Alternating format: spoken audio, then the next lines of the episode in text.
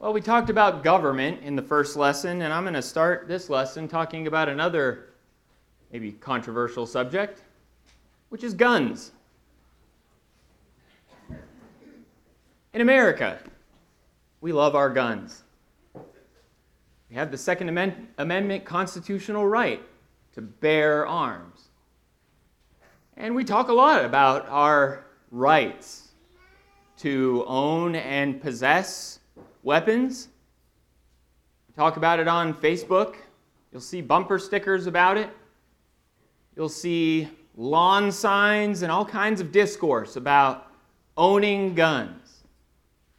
Some people are more armed than others. And some people want nothing to do with owning a weapon. And I'm not here to make some kind of judgment on that. All I am saying is that we know how much we like to arm ourselves here in this country, to defend ourselves and protect ourselves. You'll remember back, as we considered just a few minutes ago, Jesus in the garden. And before Jesus went to the garden, him and his disciples were traveling around, and you'll remember in the Gospel of Luke that they found a couple of swords. And they asked Jesus, should we, should we bring these swords with us? Apparently they did, because a little bit later, as Jesus was about to be taken away, Peter armed himself and he cut off the ear of the high priest's servant. He defended his Lord. And while we look at that as an example of impetuous Peter, I mean, Peter really understood that this was the Lord, this was the King, the anointed, the anointed one, the Christ. And if you go back to the Old Testament, you will understand very clearly from David that you do not harm the Lord's anointed. And so he came to Jesus' defense. And Jesus rebuked him and then miraculously healed the man, restored his ear, told Peter to get behind me, Satan. Now, did Peter learn his lesson? Because Jesus, in his trial, would talk to Pilate and say in John 18, My kingdom is not of this world. If it were of this world, my people would be fighting so that I wouldn't be handed over to you. But my kingdom is not of this world. So Jesus is making a distinction here. We're not fighting with each other with weapons. And if my kingdom was of this world, then Peter and what he did would have been exactly right. But did Peter learn his lesson? Because here in the book of 1 Peter, as we're studying this morning, Peter again tells Christians to arm themselves. Take up arms. But it's a little bit different than what you might expect. So let's turn over to 1 Peter chapter 4. 1 Peter in chapter 4, in dealing with suffering, Peter says to arm yourself. Now, like I said, this, this lesson contrasted with the first one. The first one, as Brad talked about at the table, you might view submission as weakness, but it's not. And here he comes with language of strength, of battle, to talk to us about how to deal with suffering and rejection in this world. And this is about the time where people who might align with Peter's actions there in the garden would be like, yeah, let's get him. Let's go. But that's not actually what Peter is talking about here. He's not calling us to, to arm ourselves physically, but spiritually. So let's begin reading in, in 1 Peter chapter 4, verse 1. Since therefore Christ suffered in the flesh, arm yourselves with the same way of thinking. For whoever has suffered in the flesh has ceased from sin, so as to live for the rest of the time in the flesh, no longer for human passions, but for the will of God. Arm yourself with the same way of thinking, the same way of thinking as Jesus Christ, who suffered in the flesh. I said that he mentions Jesus suffering in every chapter, and here it is again in chapter 4. And he mentioned it in verse 18 of chapter 3 For Christ also suffered once for sins, the righteous for the unrighteous, that he might bring us to God, being put to death in the flesh, but made alive in the Spirit. Jesus suffered. And you arm yourself with that same way of thinking. Prepare yourself, arm yourself to think like Jesus, and as he says here, arm yourself to break from sin. Because if you have armed yourself with thinking like Jesus, you are arming yourself to break from sin. For whoever has suffered in the flesh has ceased from sin, so as to live for the rest of the time in the flesh, no longer for human passions, but for the will of God. You have to break from sin. I have to break from sin. We are people, all of us, who like immediate gratification. You'll remember, probably some of you, the marshmallow experiment. With little kids, you put them in a room by themselves and you, you put a marshmallow on the table and you say, if you, can, if you can avoid eating that marshmallow until I come back, I'll give you 10 marshmallows. And what does almost every single kid do? They eat the marshmallow. They don't care about the 10 marshmallows that await them. They want that one that's right in front of them because I can have it now. I don't see those 10 marshmallows. I can't, I'm not confident in, in you actually doing that. I want what I want and I want it now. That's the way we are. As people, we like to feel good now. We like to, we like to go through things that are comfortable now. Do you know that Jesus was the same way? You remember as he was in the garden, what did he pray to the, to, to the Lord for? If it's possible, let this cup pass from me. But not my will, yours be done. The immediate situation of Jesus dying on the cross was not something that he wanted to go through. He didn't want to hang on that cross. He didn't want to have to endure the things that he was going to have to endure. Even knowing that the result of all of that was going to be our salvation. He didn't want to suffer. I don't want to suffer. I would much rather live in a world that treats me well and that gives me freedom and that is at peace. And that is, by the way, what we pray for. We pray for our kings. We pray for those who are in authority so that we can what? We can live a quiet and peaceable life. That's what I want. But if I have to suffer, and when I'm allowed to suffer, I'm thinking about the long game. I'm thinking about what's coming ahead. And it causes me to break from sin. That hope that I have in heaven, that hope that I have in those promises that are out there, not my will, yours be done. This is a, it's a powerful thing that we need to arm ourselves with. Because breaking from sin and following the Lord Jesus is going to cause us suffering. He said it himself. If the world hated me, they're going to hate you too. So we're ready for this. We understand that suffering is going to come. We understand that we're going to be rejected by the world, that they're going to hate us. And uh, uh, as we talked about in the last lesson, the more this divide grows between the evil world and, and the faithful followers of the Lord, the more and more we need to break from sin so as not to be like the world, so as not to fit in with the world. And so we break from sin because we're not thinking about the flesh. We're no longer thinking about the ways that make, make us feel good and that gratify us. This is not a, a, an immediate transition either.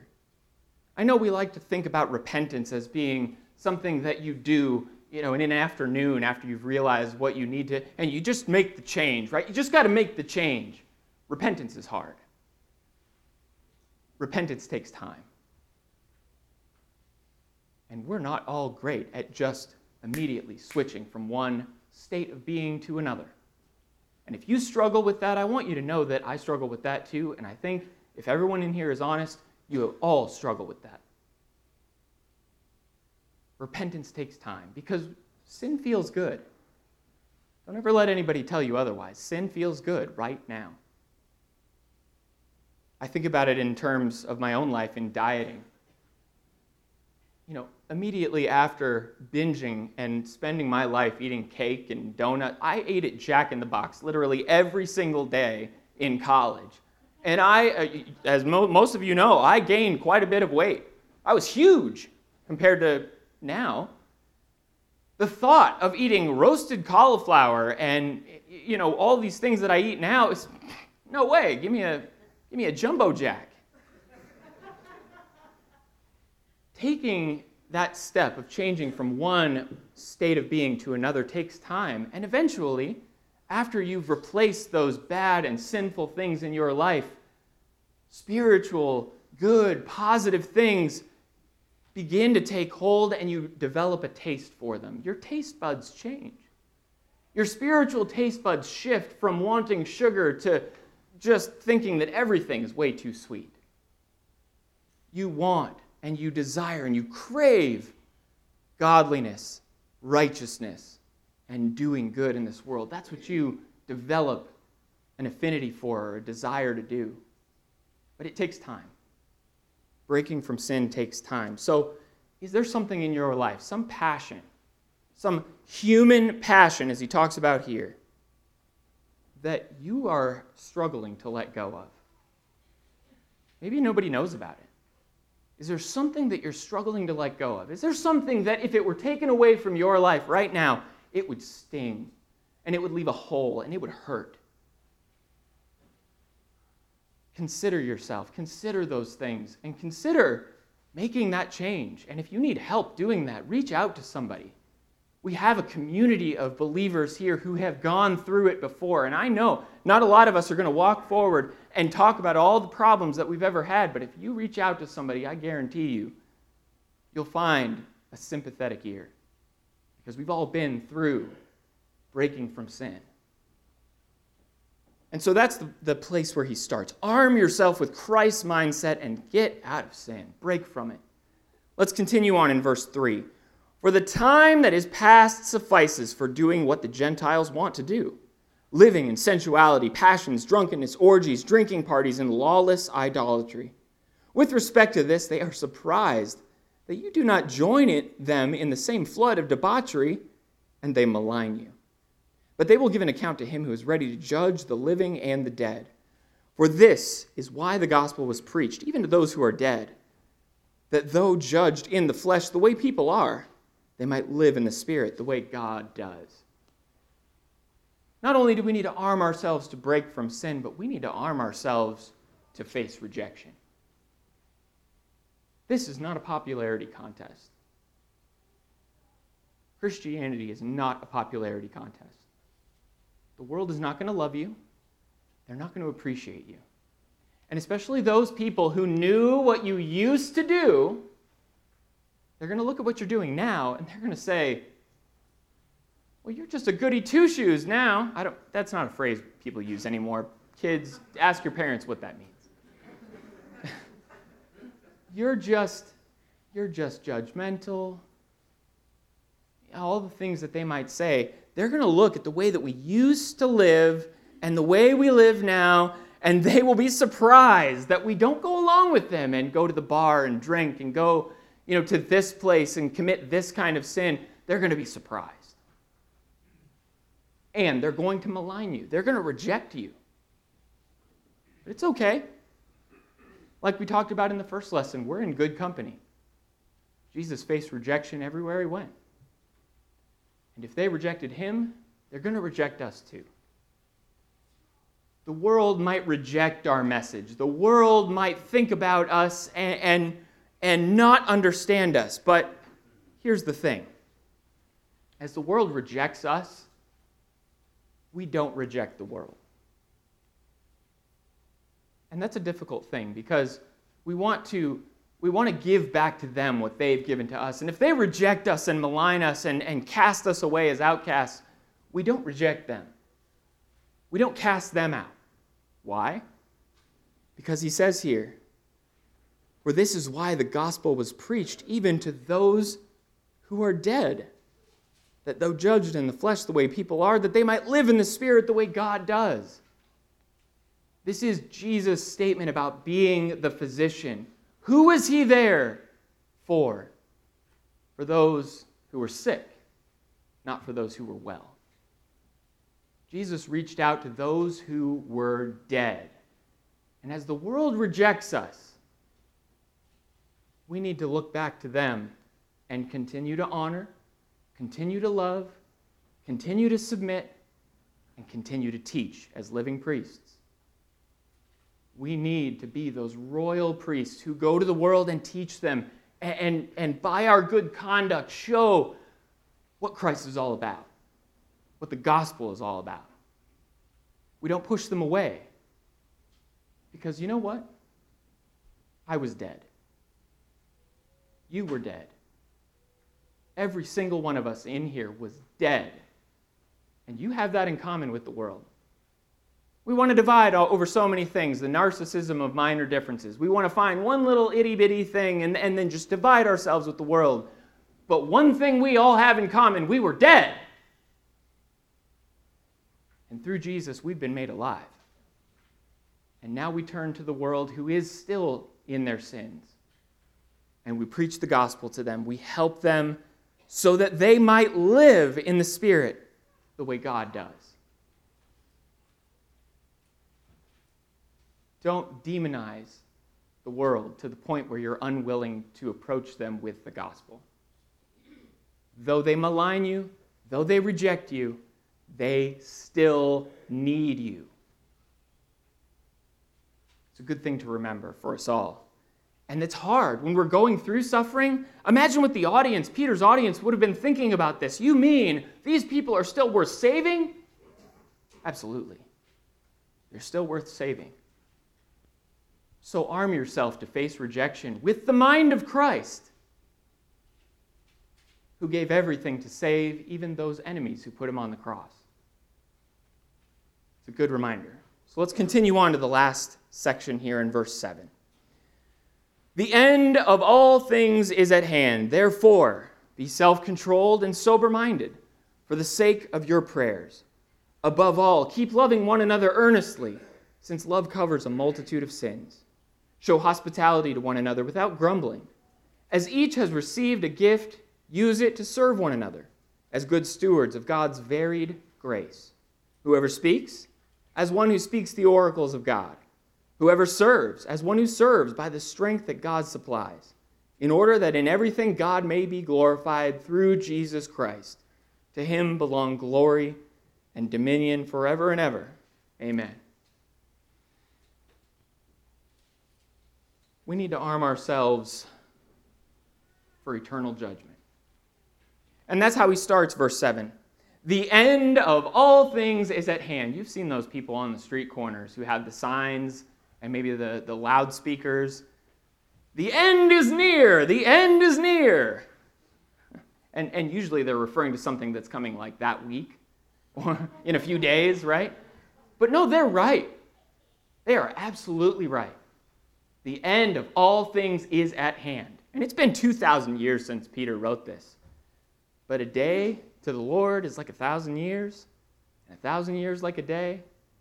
God doesn't view time the way we do, and even though it's been 2,000 years since Peter wrote this, the end of all things is near. Still, even today. If not for the entire world, for you, our life is a vapor. I'm almost 40. I mean, I got a few years left to go, but I'm almost 40. I'm feeling it. Thank you. Yes, appreciate it we're not guaranteed another day, let alone a full span of time 70 or 80 years. We're not guaranteed anything. The end of all things is near. And if we think about that, if we internalize that, if we arm ourselves with that perspective, then what are we going to do? He says, Be self controlled, sober minded, keep loving one another earnestly, since love covers a multitude of sins. Show hospitality to one another without grumbling and use our gifts, our varied gifts. I love this verse, by the way. It's just a tangent from this lesson. As each has received a gift, use it to serve one another as good stewards of God's varied grace. No, God is not a respecter of persons, but you know what God does do? He varies his grace. You've been given something that I haven't been given. You have an opportunity that I don't have. I have things that I can do that maybe you can't. And we all know that.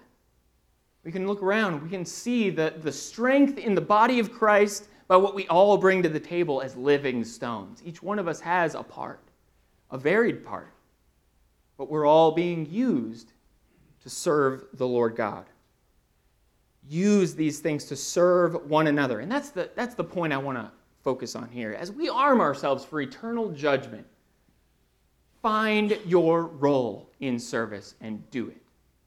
Find your role, find what you can do, and grab the bull by the horns, so to speak, and do it the best you can.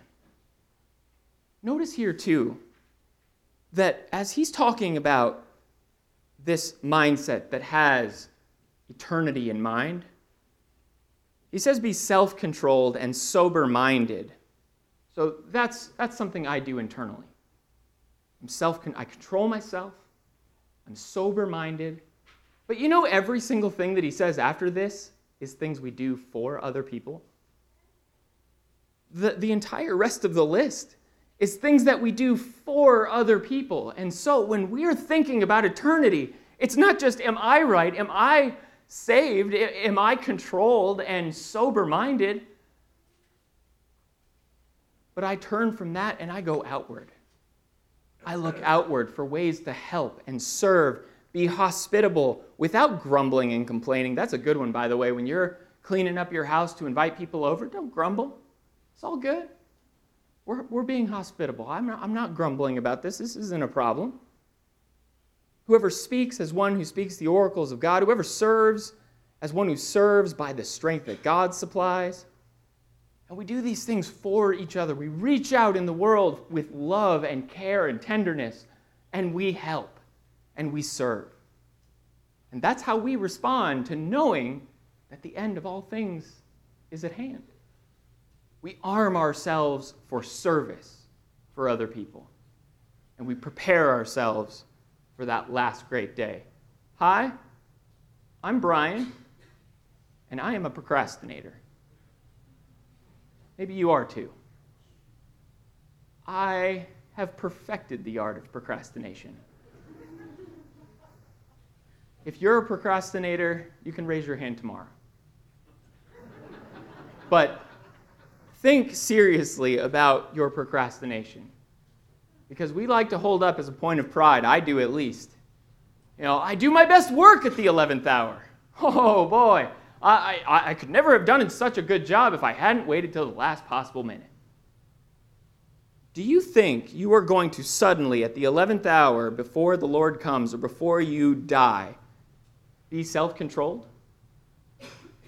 Do you think at the 11th hour you will be able to be sober minded? Do you think at the 11th hour you'll be able to love one another earnestly, or be hospitable, or serve one another, or teach one another? Do you think you're going to be able to do this at the 11th hour? And Jesus has so many parables about this. Don't wait. Prepare yourself, arm yourself, and do it now while you still have the time. I don't know what you're waiting for if you're waiting for something. I don't know if you're waiting for that day when finally the kids will be out of the house, or finally you'll be out of high school, or finally, you know, whatever it is, whatever thing you think on the horizon is, is, is going to be the time where I make the right decision. When you get to that point in time, nothing really changes. It doesn't. Things just keep puttering along. Challenges keep coming, and you need to make the decision now because the end of all things is at hand.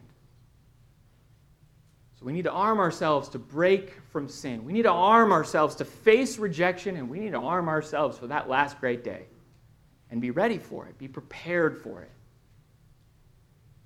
I don't know what you need to give up. I don't know what baggage you're carrying around that you need to let go of. But let go of it now.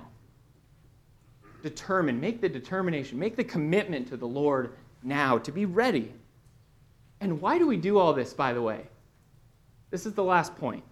Why do we do all this? Why do we break from sin? Why do we face rejection in the world? Why do we prepare ourselves for the eternal judgment? It's not so that we can just obey God, so that we can just listen to Him. Well, He told us to do it, so that's why we do it. He told me to change, so that's why I'm going to change. I mean, that's part of it. We should have that kind of faith and confidence in the Lord to just do what He says without questioning. But there's a greater reason, and this is powerful. In order that in everything God may be glorified through Jesus Christ.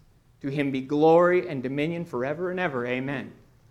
When you break from sin, when you change your life, when you endure suffering and rejection by the world, you glorify God. That's why He put us on this earth. That's why He made us, to glorify Him. It's not to follow a, a, series of commands and rules. It's not for us just to obey everything He says. He created us for His glory. And when you commit your life to the Lord, when you arm yourself with Christ's way of thinking, you bring the Creator of everything glory and honor through Jesus Christ. Please take out your songbook and turn to the number that's been announced. So hopefully this whets your appetite, and Lord willing, next Sunday, Alan's going to continue this conversation about suffering and how we deal with it from the book of 1 Peter. So maybe prepare yourself, maybe read through the book of 1 Peter, and get ready for that. But if you're here this morning and you need to respond to the Lord's invitation and you've been waiting, if you've been putting it off to some more convenient day, that day will never come. And if you're ready to do that right now, then we'll baptize you and pray for you and counsel you and comfort you and walk with you as you make that change in life to be more like Jesus and arm yourself with his way of thinking. If we can help you in any way, please come forward as we stand and sing.